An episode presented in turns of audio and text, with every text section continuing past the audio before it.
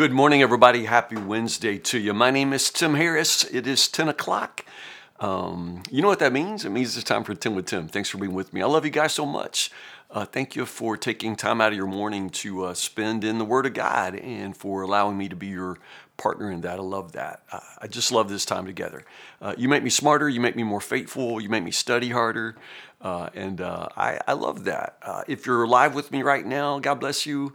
Uh, if you are joining me later, weekend, whatever, if you're in the Word, then you win. I mean, God is going to bless you for your faithfulness to the Word, which brings us to Mark chapter 4, verses 21 to 41 today. Mark chapter 4, verses 21 to 41. Yesterday, we started with that master parable, the parable about parables, the parable of the sower.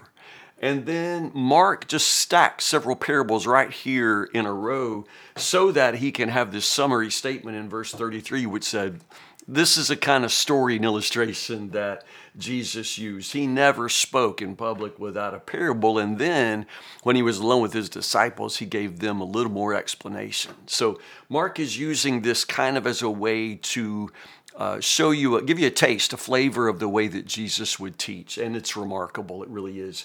So he follows the parable of the sower with this parable of the lamp. Um, we say parable. Parable, just get used to the idea that parable means more than just you know this long story like the prodigal son you know for example we often think of that as a parable or or the you know the, the bridesmaids you know th- that sort of thing um, a parable can be very brief, almost just a, a, slightly extended simile or, or, or, metaphor. And this is the case with the parable of the lamp. Jesus asked them, Would anyone light a lamp and then put it under a basket or under a bed? Of course not.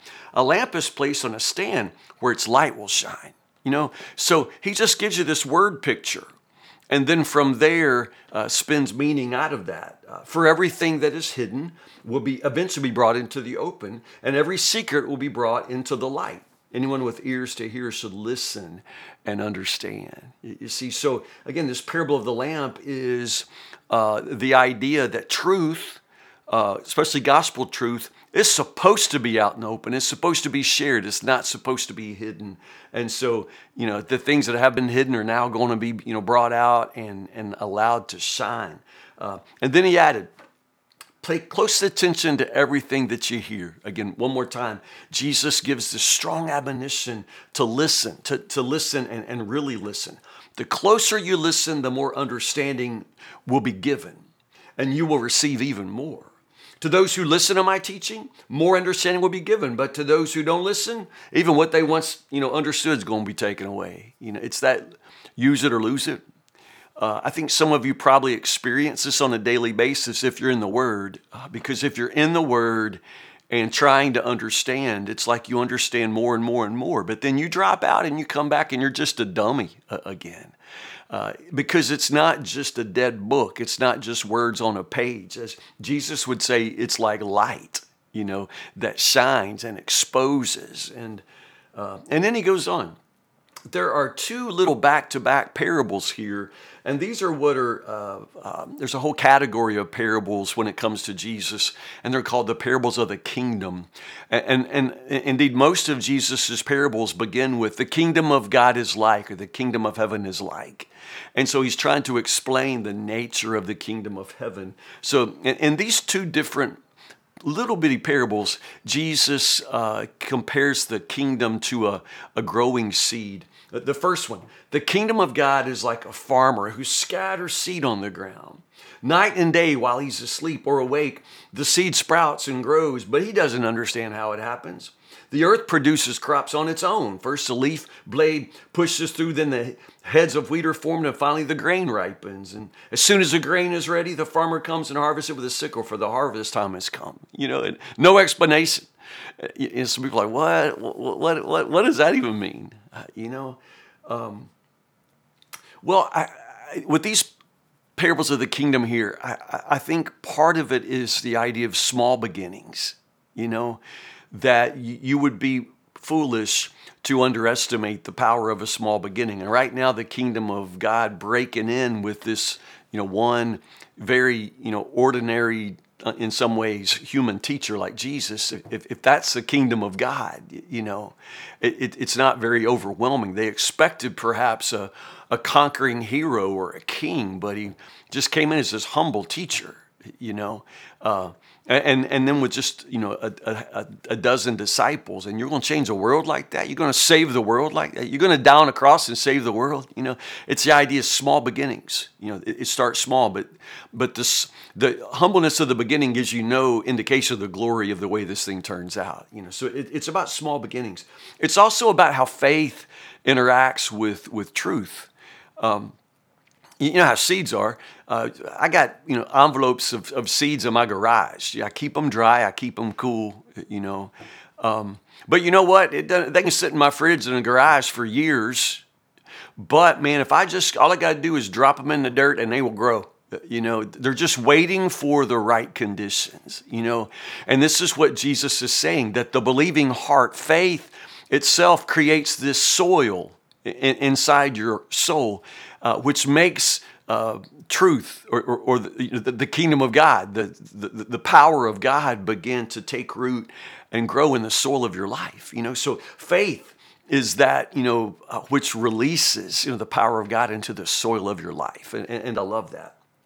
I love this where, you know, the, the, the, farmer scatters the seed and watches it grow, but he doesn't know how it happens. You know, I think that is Jesus's way of saying that the growth, you know, what, what faith, what truth does, you know, as it grows inside of us, that's God's work. That's not our work. We don't have anything to do with it. We, we couldn't understand it if you explained it to us, you know.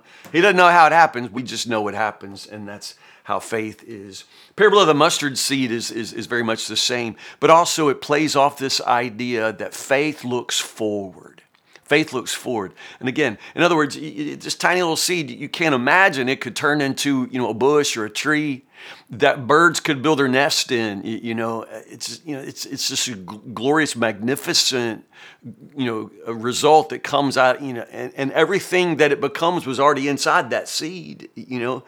Uh, you wouldn't have any idea, but but once it's released, and and the whole idea is that that faith looks forward. Again, that that it's about what you're becoming and not so much what you are or what you've been.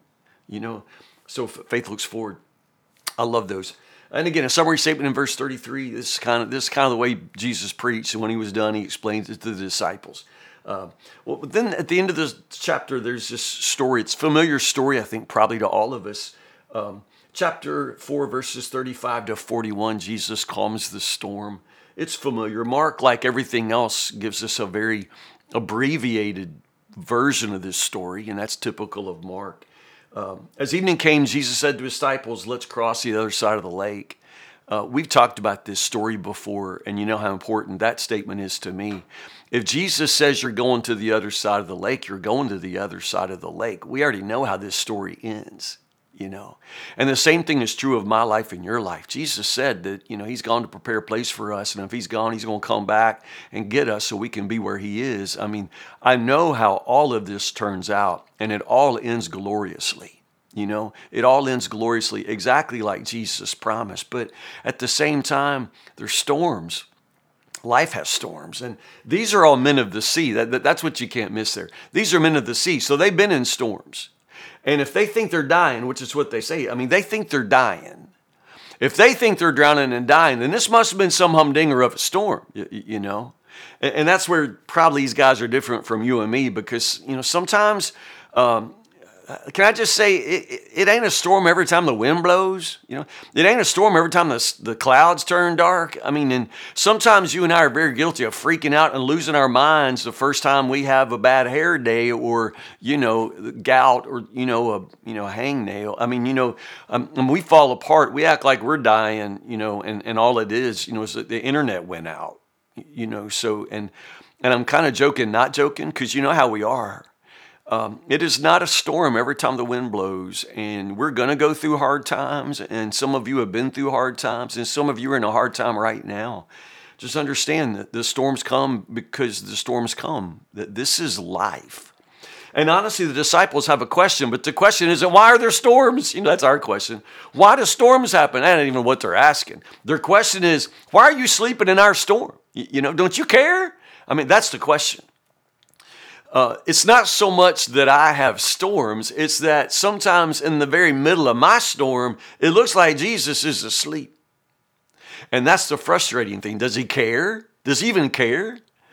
Um, obviously, I think you and I both know how this goes. Um, it's not that Jesus sleeps because he doesn't care, he sleeps because he doesn't share their fear of storms. Jesus doesn't share your anxiety, he is not worried. Do you understand that? He's not worried.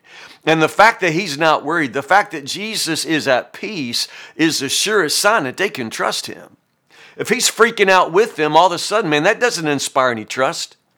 I was a kid, I had a Bible school teacher. Her name was Miss Kitty, and she took us out in the grass. It was an evening Bible school, and it was hot in the building, no air conditioning, so we went outside where it was cool.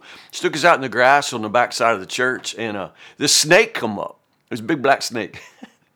and you know, and we're like, I think we were four, like we're the primary class, like we were little kids. And Miss Kitty uh, left us. I mean, she saw the snake and like she left us. You know, she's supposed to be taking care of us, and all of a sudden, man, we are on our own. I'm just saying, the fact that Jesus doesn't share your fear, the fact that Jesus is at total peace, that's a good sign. You know, that's a good sign. You can trust him. You can also trust him when he doesn't just step out and calm your storm, because sometimes the storm you're in, you're going to have to just ride it out, you know. You have to trust that Jesus knows which of your storms need calming and which ones don't. Just trust him. I promise you, he will never leave you, not in the storm. And if he said he's taking it to the other side, he's taking you to the other side. Uh, he does not share your fear. So why don't you share his peace? How about that? Pick up right here tomorrow, chapter 5. Chapter 5 for tomorrow, verses 1 to 20, okay? Mark chapter 5, verses 1 to 20. It's a beautiful day. Don't you miss a single minute of the sunshine today. And don't miss a single a bit of the truth and the life that God has for you in His Word. So stay in it. I love you guys so much. I'll see you in the morning, Lord willing, 10 o'clock for 10 with Tim. Have a good day.